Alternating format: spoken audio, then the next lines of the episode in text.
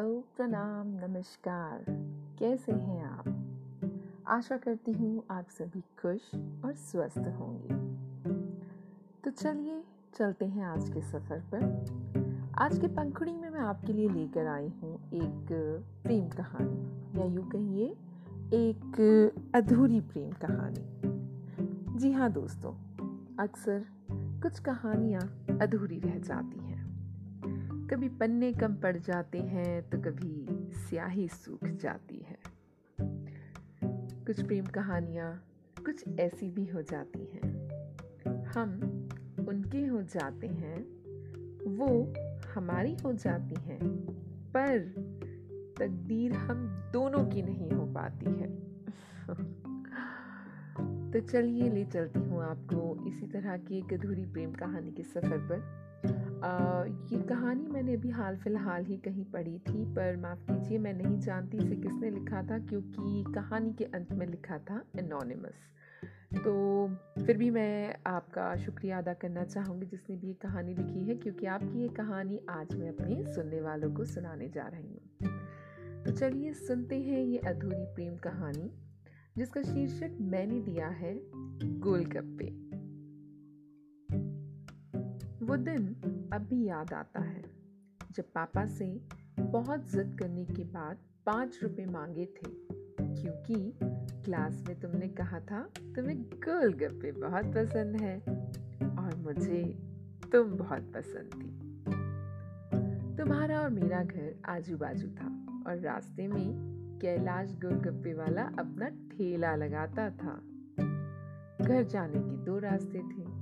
तुम दूसरे रास्ते जाती और मैं गोलगप्पे की दुकान वाले रास्ते से। अजय उस दिन बहुत खुश था।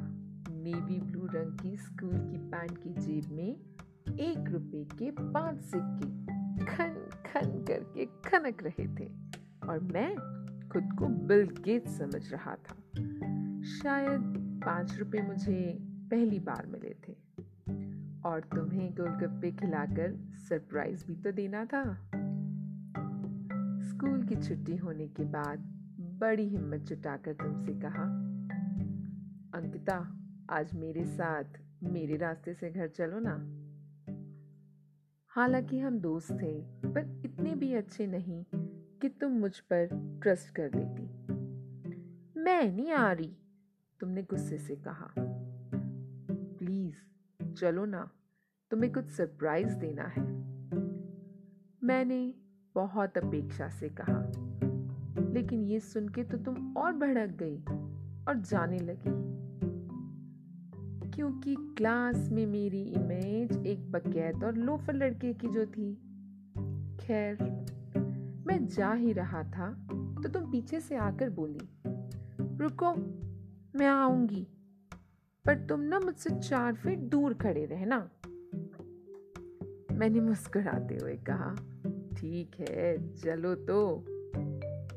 हम चलने लगे और मैं मन ही मन प्रफुल्लित हुए जा रहा ये सोचकर कि आज तुम्हें तुम्हारी मन पसंद चीज़ खिलाऊँगा और शायद इससे तुम्हारे दिल के सागर में मेरे प्रति प्रेम की मछली गोते लगा ले।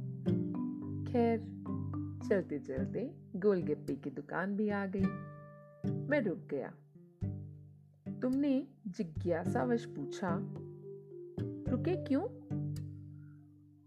अरे, तुम गोलगप्पे खाओगी ना, इसीलिए अरे हाँ मैं भूल गई, ज़रूर खाऊँगी तुम्हारी आँखों में चमक थी।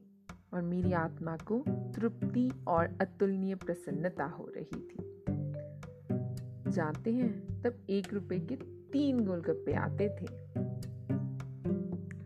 कैलाश भैया जरा पाँच के गोलगप्पे खिलवा दो। जी बाबू जी गर्लफ्रेंड है का? ना ना भैया आप भी ना गोलगप्पे खिलाओ चलो। कैलाश भैया ने गोलगप्पे में पानी डालकर तुम्हें पकड़ाया ही था कि तुम ज़ोर से चिल्लाई। रवि रवि। इतने में एक स्मार्ट सा लौंडा शायद किसी दूसरे स्कूल का था, जिसके सामने मैं वो था जैसे शक्कर के सामने गुड़, एक लाल रंग की करिश्मा से हमारी तरफ़ आया और बाइक रोक के बोला, अंकिता, मैं तुम्हारे स्कूल से ही आ रहा हूँ, चलो। कहो ना प्यार है। मूवी की दो टिकट करवाए हैं। चलो चलो, जल्दी बैठो। हाय, ऋतिक रोशन। कहते हुए तुम उछल पड़ी और गोलगप्पा ज़मीन में फेंकते हुए मुझसे बोली सॉरी अंकित, आज ना किसी के साथ मूवी जाना है। कभी और सही? और मैं समझ गया कि ये किसी कौन होगा। ये कहते हुए तुम बाइक पे बैठ गई और उससे चिपक कर उसके सीने में अपने दोनों हाथ बांधे हुए मेरी आँखों से ओझल हुए जा रही थी। मुझे बस तुम्हारी काली जुल्फे नज़र आ रही थी। उसी को देखता मेरे नेत्रों में काली माँ छा रही थी। कैलाश भैया की भी आँखें भर आई और मेरे दो नैना नीर बहा रहे छोड़ो ना बाबूजी, लड़कियाँ होती ही ऐसी हैं। ऐसा थोड़े होत है कि किसी के दिल को शीशे की तरह तोड़ दो। ये कहकर कैलाश भैया ने अपना कपड़ा उठाया, जिससे वो पसीना पोछा करते थे और अपने आंसुओं को पोछने लगे। मैं भी रो पड़ा। अभी चौदह गोलगप्पे बचे थे और कैलाश भैया जिद कर रहे थे खाने की। एक एक गोलगप्पा खाते खाते दिल फ्लैशबैक में जा रहा था। दूसरा गोलगप्पा, तुम सातवीं कक्षा में क्लास में नई नई आई थी। आँखों में गाढ़ा काजल लगाकर और मेरी आगे वाली सीट पे बैठ गई थी। तीसरा गोलगप्पा, तुमने सातवीं कक्षा के एनुअल फ़ंक्शन में अखियों के झरोखे से गाना गाया था। आज भी याद है। चौथा गोलगप्पा। उस दिन की रात मेरे नैनों में तेरी छवि हमेशा के लिए बस गई थी। पांचवा गोलगप्पा। आठवीं कक्षा के पहले दिन मैडम ने तुझे मेरे साथ बिठा दिया था। उफ, वो दिन। छठा गोलगप्पा। मैं बहुत खुश था। तेरे बालों से हेड एंड शोल्डर्स शैम्पू की खुशबू आती थी और मैं रोज उस खुशबू में खो जाता था। अजी यही कारण था, आठवीं की अर्धवार्षिक परीक्षा में अंडा लाया था और मैडम ने मुझे बहुत हड़काया था। सातवां गोलगप्पा मैं फेल हो गया था। तो मैडम ने तुझे होशियार लड़की के साथ बिठा दिया था। आठवां गोलगप्पा मैं उदास हो गया था और मैंने तीन दिन तक खाना तक नहीं खाया था। नौवा गोलगप्पा मैं रोज छुट्टी के बाद तेरे घर तक तेरा पीछा किया करता था। दसवा गोलगप्पा मैं रोज सुबह और शाम तेरे घर के चक्कर काटता था और इस उम्मीद में कि शायद तू घर के बाहर एक झलक मात्र के लिए ही आ जाए। बस दिख जाए, एक झलक दे। ग्यारहवा गोलगप्पा। तूने मुझे एक दिन डांट दिया था कि छुट्टी के बाद मेरा पीछा मत किया करो। और उस दिन मुझे बहुत बुरा लगा था। तभी से मैं दूसरे रास्ते से घर जाने लगा था। बारहवा गोलगप्पा, हम नवी कक्षा में पहुँच गए थे। दिवाली थी। कहो ना प्यार है कि गाने रिलीज़ हो गए थे।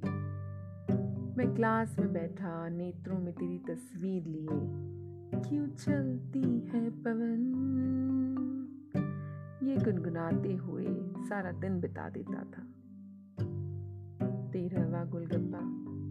मैंने दिवाली के बाद तुझसे पूछा था हिम्मत जुटाकर कि क्या तुम्हारा कोई बॉयफ्रेंड है? तो तुमने कहा था, नहीं। मैं ऐसी लड़की नहीं हूँ।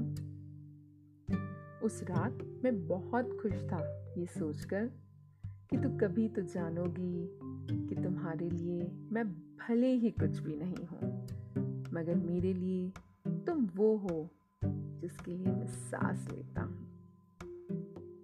चौदहवा गोलगप्पा।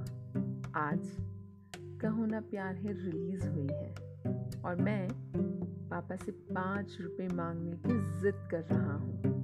यह भी प्लान बना रहा हूँ कि तुझसे आज दिल की बात कह के ही रहूँगा। पंद्रहवा और आखिरी गोलगप्पा।